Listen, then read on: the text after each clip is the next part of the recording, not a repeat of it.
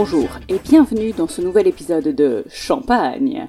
Cette semaine, je vous explique pourquoi vous avez le devoir à l'erreur. Champagne.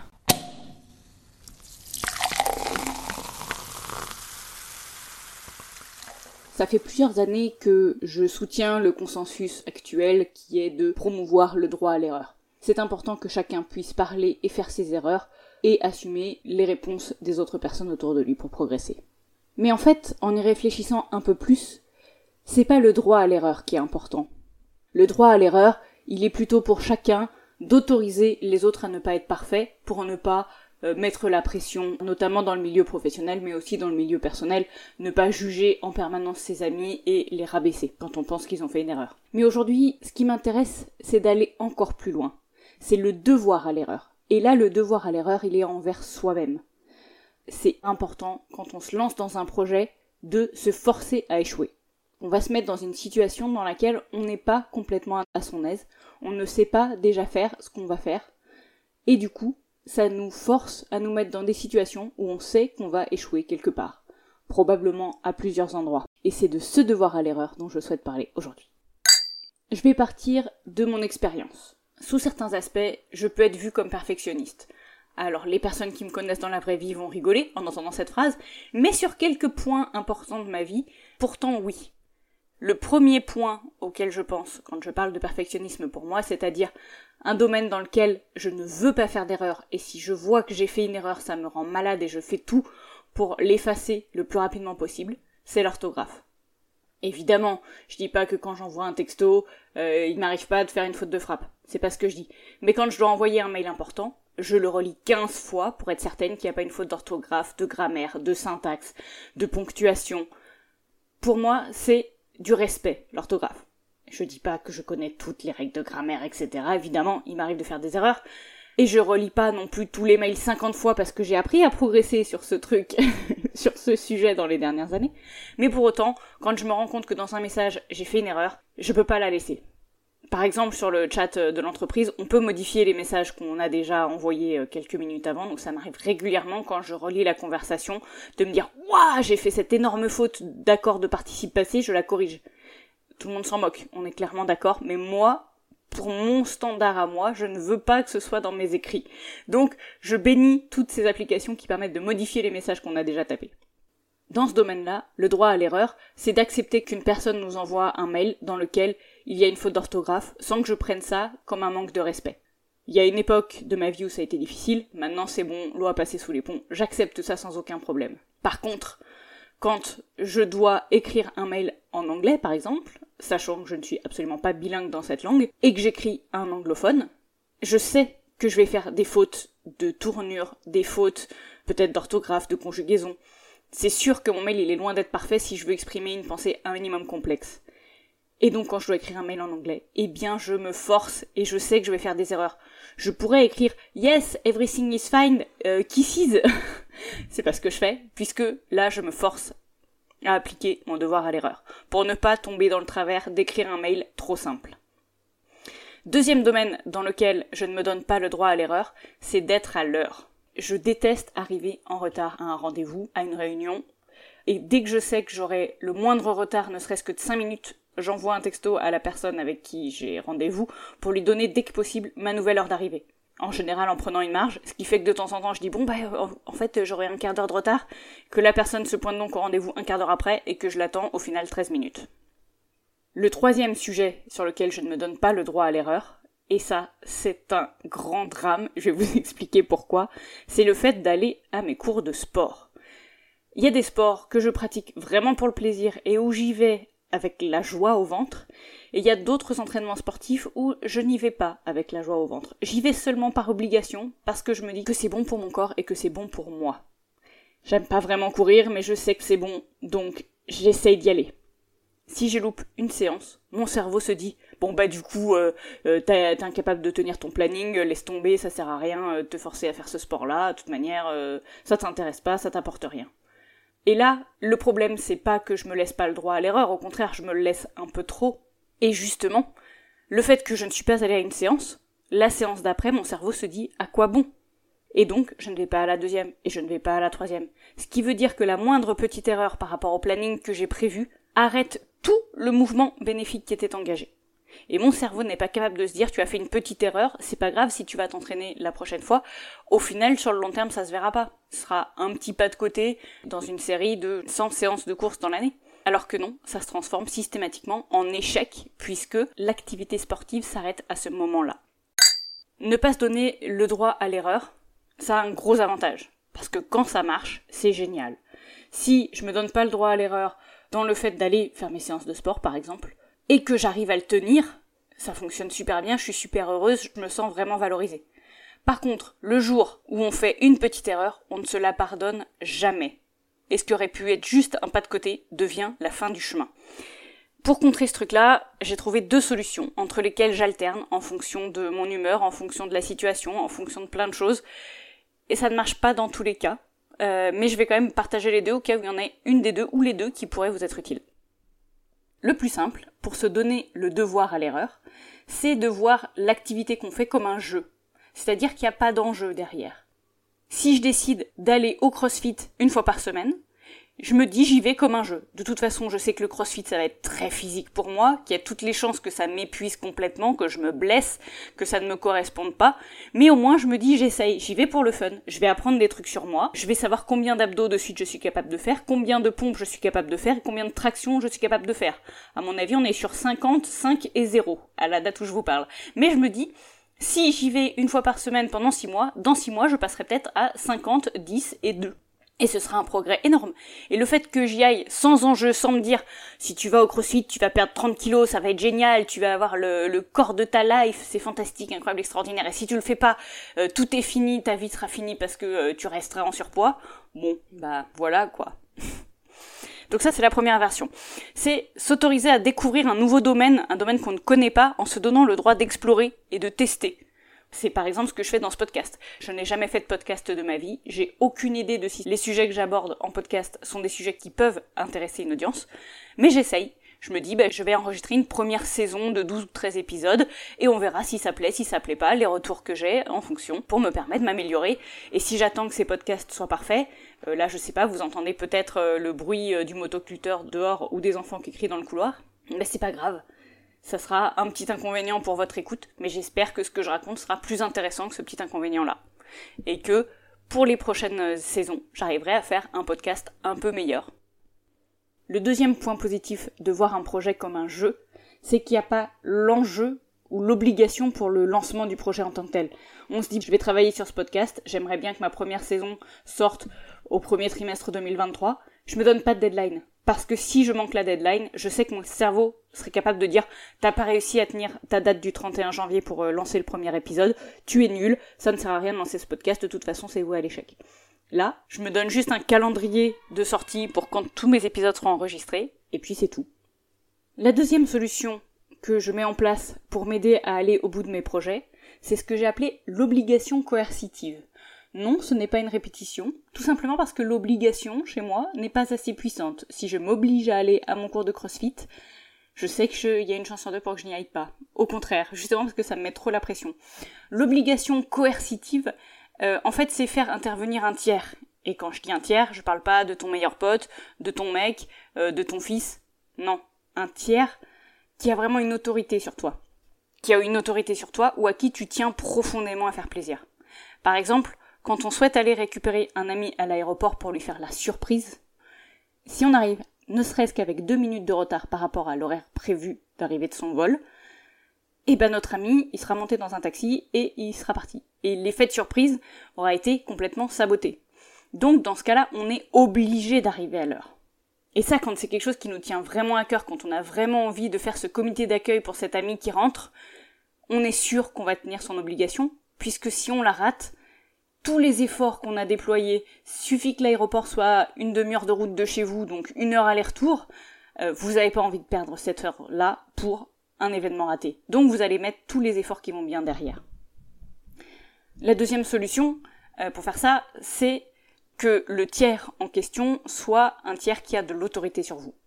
Par exemple, quand vous avez un prêt à la banque pour réaliser une activité, vous êtes obligé de rembourser la banque. Il n'y a pas d'autre solution en fait.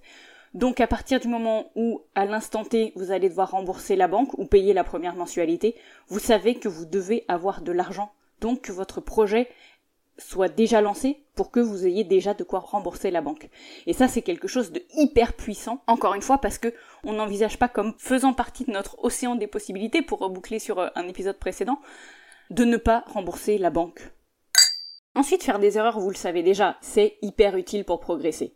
Mais le point qui me paraît important de souligner, dont j'avais pas vraiment conscience il y a quelques années, c'est que faire des erreurs permet de gagner la confiance en soi-même, mais aussi de gagner la confiance des autres.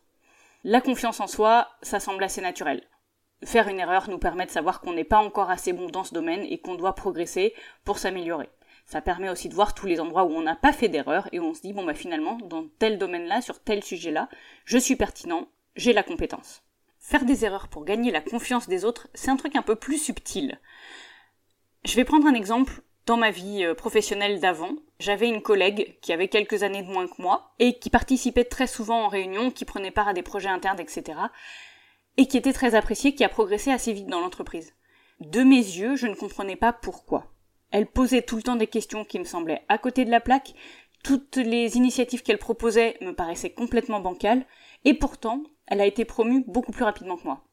Et en fait, oser poser des questions, proposer écouter le feedback qu'on nous fait, c'est souvent bien moins négatif que ce à quoi on pourrait s'attendre. Imaginez-vous, vous êtes dans une position d'encadrant d'un jeune, par exemple, qui vient d'arriver dans votre entreprise.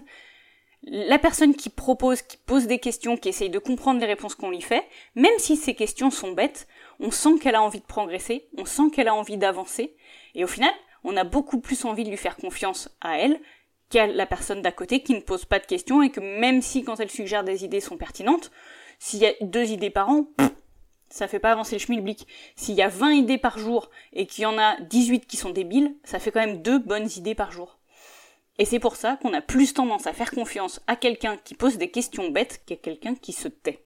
Donc faire des erreurs, poser des questions bêtes, faire des propositions qui tombent complètement à côté, ça peut vous aider à progresser et à gagner la confiance des autres quand j'ai compris ça, ça m'a vraiment aidé à avancer, à oser poser des questions, à oser affirmer mes idées, quitte à être repris ou à être corrigé, je me dis que c'est finalement beaucoup plus positif que de rester dans son coin à ne pas parler. Ce que je retiens aussi, c'est que on a tous tendance à se juger trop durement. 99,9% de la population pense qu'il n'est pas complètement compétent dans le domaine dans lequel il travaille ou dans ses loisirs, etc. On a tous tendance à se juger beaucoup trop durement. Si votre meilleur ami venait vous voir avec l'idée que vous pensez présenter, vous lui diriez Bah ouais, c'est pas mal, t'as bien raison, vas-y, continue. Pourquoi, si c'est vous, dans votre miroir, qui vous donnez cette idée, vous vous dites Mais non, c'est de la merde, jamais personne va l'accepter, euh, c'est vraiment trop pourri, euh, rentre chez toi. Souvent, il m'arrive d'imaginer une amie qui est proche de moi, même si ce qu'elle propose me paraît bête, j'ai aucune raison de lui dire t'es nul, t'es conne, t'es une sous-merde. Pourquoi est-ce qu'on le fait avec nous-mêmes? Le devoir à l'erreur, c'est aussi le devoir de rencontrer des problèmes insurmontables. On a tous tendance à se juger trop durement. Et face à un problème, on peut avoir tendance à lister beaucoup de solutions possibles pour résoudre le problème, mais à ne trouver qu'aucune est cohérente, qu'aucune ne vaut la peine d'être mise en place, qu'il n'y a pas de solution à ce problème et qu'il est donc vraiment insurmontable. La solution que j'ai trouvée pour répondre à ce problème-là, c'est de se renvoyer 5 ans ou 10 ans en arrière et de repenser aux problèmes que vous aviez à cette époque. Quel était mon plus gros problème il y a 5 ans? Et comment je l'ai résolu au final? Est-ce que à l'époque il me paraissait insurmontable, j'ai pleuré des soirs et des soirs en me disant jamais je vais m'en sortir? Et finalement aujourd'hui, quand vous y repensez, vous dites ah, certes, ça n'a pas été facile à résoudre, mais je m'en suis sorti. Et puis finalement c'était qu'une broutille, parce qu'un an après j'ai eu un problème trois fois plus gros à traiter. Donc un problème insurmontable est toujours surmontable, puisqu'on l'a surmonté. Pour la fin de cet épisode, j'ai construit un petit plan d'action pour vous forcer à tester votre devoir à l'erreur, à mettre en place ce devoir à l'erreur. La première étape du plan d'action, c'est de choisir un nouveau domaine dans lequel vous aimeriez bien tester un truc. Ne vous mettez pas des objectifs trop ambitieux, hein. Ne vous dites pas je vais courir un marathon alors que vous avez jamais fait une course de 5 km. Mais testez quelque chose de nouveau. Dites-vous je vais peindre un tableau. Je vais courir 3 km sans m'arrêter. Je vais prendre des cours euh, de chant. Je vais monter un petit business sur internet euh, pour vendre des t-shirts. Trouver un domaine qui vous intéresserait de creuser. Monter un podcast. écrivez un blog, écrivez un livre, écrivez des chansons, faites-vous plaisir. L'idée c'est surtout de trouver un sujet qui vous intéresse suffisamment pour avoir envie de faire une première action. La deuxième étape, c'est de vouloir sincèrement progresser. Pour que cet exercice fonctionne, il faut se tenir à travailler sur ce sujet au moins trois fois par semaine. Trois fois 15 minutes minimum. Vous vous fixez des jours, lundi, mercredi, vendredi par exemple, et vous dites, bah voilà, le lundi, le mercredi, le vendredi, je vais courir 15 minutes. 15 minutes, hein, c'est pas grand chose. Si vous n'avez jamais couru, ça peut vous sembler être énorme. Fixez-vous un objectif tout à fait tenable. La subtilité de cet exercice est dans le fait de ne pas regarder en arrière. Justement, ne pas faire le point sur sa progression avant 3 mois, ou 6 mois si c'est quelque chose de plus ambitieux. Donc la troisième étape, c'est de faire le point mais pas de faire le point après chaque séance. Non, c'est d'oublier. D'oublier petit à petit que vous faites ce truc. Rangez euh, vos carnets, rangez euh, vos anciens tableaux, rangez tout et n'y pensez plus. Au bout de trois mois ou au bout de six mois, en fonction de l'objectif que vous êtes donné, ressortez tout ça et constatez votre progrès. Vous ne vous rendez pas compte à quel point, à coup de trois fois 15 minutes par semaine, en trois mois, vous aurez progressé clairement et visiblement, et je peux vous l'assurer, quel que soit le domaine. Si vous voulez vous décider à vous lancer dans une nouvelle recette de cuisine trois fois par semaine, vous allez voir à quel point au début vous faisiez des omelettes, et maintenant vous êtes capable de faire une poule au pot. Je ne connais pas du tout la difficulté des recettes de cuisine, mais vous avez compris l'idée. Une fois que vous aurez fini de faire le point sur votre progression, la dernière étape, c'est de vous rappeler de la liste des peurs que vous aviez en vous lançant. Souvenez-vous à l'époque, quand vous aviez décidé d'écrire votre premier morceau de musique, quelle était votre peur? Que ça sonne mal, que vous n'ayez pas d'idée, que tout le monde trouve ça nul. Et six mois après, challengez chacune de ces choses. Est-ce que vous avez finalement réussi à avoir de nouvelles idées chaque fois que vous avez travaillé sur le sujet? Et si la réponse est non, c'est pas grave, hein mais voyez à quel point vous avez progressé entre il y a six mois et la dernière séance que vous avez faite. Est-ce que vous avez fait écouter ces morceaux à vos proches? Est-ce qu'ils les ont trouvés nuls? Est-ce qu'ils les ont trouvés bien? Est-ce que vous les avez postés sur internet? Est-ce que vous avez eu des feedbacks par rapport à ça? Posez-vous la question de quelles sont vos peurs aujourd'hui. Listez-les et continuez à travailler trois fois par semaine, 15 minutes minimum, et attendez six mois. Et dans six mois, vous pourrez faire le même exercice. Constatez vos progrès et constatez que vos anciennes peurs, vous les avez dépassées et que vos peurs actuelles, dans six mois, vous les aurez dépassées. Ce plan d'action est vraiment un plan d'action hyper puissant. Je ne peux que vous encourager de le tester sur un petit domaine. Prenez pas forcément le sujet qui vous tient le plus à cœur parce qu'il y aura trop de pression par rapport à ça. Mettez-vous à la pâtisserie. Commencez par faire des crêpes, puis un clafoutis, puis une pièce montée. Mais allez-y petit à petit et crescendo sur un sujet qui vous intéresse suffisamment pour avoir envie de progresser. Et quand vous aurez vu au bout de six mois que vous avez fait des progrès grâce à ça, vous pourrez vous atteler à un sujet qui vous tient un peu plus à cœur ça devrait vous permettre de vous mettre face à votre devoir à l'erreur. Parce que clairement, le clafoutis la première fois, vous allez le foirer. C'est pas grave. C'est pas grave du tout. Tout le monde s'en moque. Votre mari aura peut-être une indigestion pendant deux jours. Bon, vous en voudra. Ça vous fera rire dans six mois. Je n'ai pas trouvé plus efficace que ce plan d'action pour vous mettre en action et vous rendre compte qu'il est possible de progresser. Vous ne vous rendez pas compte à quel point vous pouvez progresser vite on a tous tendance à se dire qu'on est nul et que oui mais les autres y arrivent parce que mais nous on n'y arrivera pas parce que et c'est complètement faux. Si vous voulez challenger pour de vrai, faites ce petit exercice. Envoyez-moi un message sur Instagram pour me dire quel est votre challenge que vous vous lancez. Vous pouvez le rendre public ou pas public. Chacun se débrouille, chacun a sa méthode. Il y a ceux que la pression des pères ou des amis ou des proches va encourager et au contraire ceux que la pression des proches va complètement paralyser. Choisissez votre camp. Moi, en tout cas, j'aimerais vraiment être informé. Comme ça, dans quelques mois, je vous pinguerai pour savoir si vous avez progressé et si vous êtes heureux d'avoir fait des erreurs. Santé Euh. Synthèse En synthèse, le devoir à l'erreur permet de se détacher de notre perfectionnisme. C'est-à-dire que quand on décide de faire quelque chose à la perfection, quand ça marche, c'est génial. Malheureusement, c'est très rare que ça arrive. Et dans ce cas-là, si on échoue, cela peut facilement mettre fin à tous nos efforts, alors qu'on pourrait faire autrement, c'est-à-dire en se donnant le devoir à l'erreur. Le devoir à l'erreur, c'est se lancer dans son projet, dans son activité, en considérant que c'est un jeu et que on va euh, tomber dans les trous comme dans Mario Bros et on recommencera au checkpoint précédent et on pourra poursuivre notre aventure. Soit de se mettre une obligation forte qui vient de l'extérieur ce que j'ai appelé l'obligation coercitive. pour s'entraîner à mettre en marche son devoir à l'erreur, je vous ai proposé un petit plan d'action dans l'épisode en quatre temps. Le premier temps du plan d'action est de trouver un domaine dans lequel on a envie d'exercer notre droit à l'erreur et donc sincèrement de progresser. Le deuxième temps, c'est de s'obliger à réaliser cette chose trois fois par semaine, au moins 15 minutes. En gardant à l'esprit que si une semaine on n'arrive pas à tenir ces trois fois 15 minutes, ça n'est pas la fin du monde, mais il ne faut pas que ça se reproduise trois fois par semaine, évidemment. Le troisième temps, c'est au bout de trois ou six mois, faire le point sur votre progression. Ça implique que jusque-là, vous ne l'avez jamais fait. Vous n'avez jamais pris le temps de regarder votre progression, de voir ce que vous faisiez euh, mieux que la semaine d'avant, etc., etc.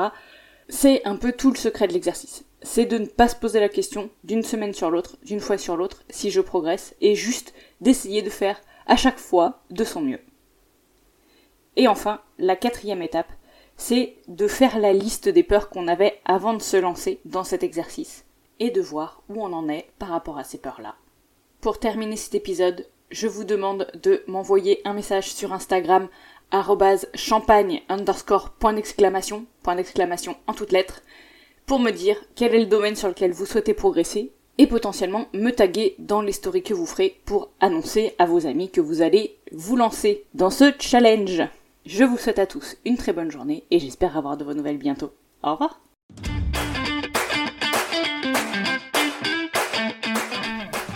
Merci à vous d'avoir écouté cet épisode de Champagne. Champagne, c'est le podcast dans lequel je vous partage mes récentes découvertes qui m'ont permis un changement d'état d'esprit incroyable dans les cinq dernières années. J'espère ainsi vous donner envie de creuser des sujets qui ne vous seraient jamais passés à l'esprit et peut-être envisager de changer votre vie. Vous pouvez suivre le podcast sur Instagram, champagne-du-bas, point d'exclamation écrit en toutes lettres, puisqu'on ne peut pas mettre de signe de ponctuation dans le nom d'un compte Instagram, j'ai découvert ça. J'attends là-bas vos commentaires, questions, feedback pour m'aider à améliorer le podcast et à répondre à vos questions d'aujourd'hui. Je vous souhaite une très bonne écoute et à la semaine prochaine.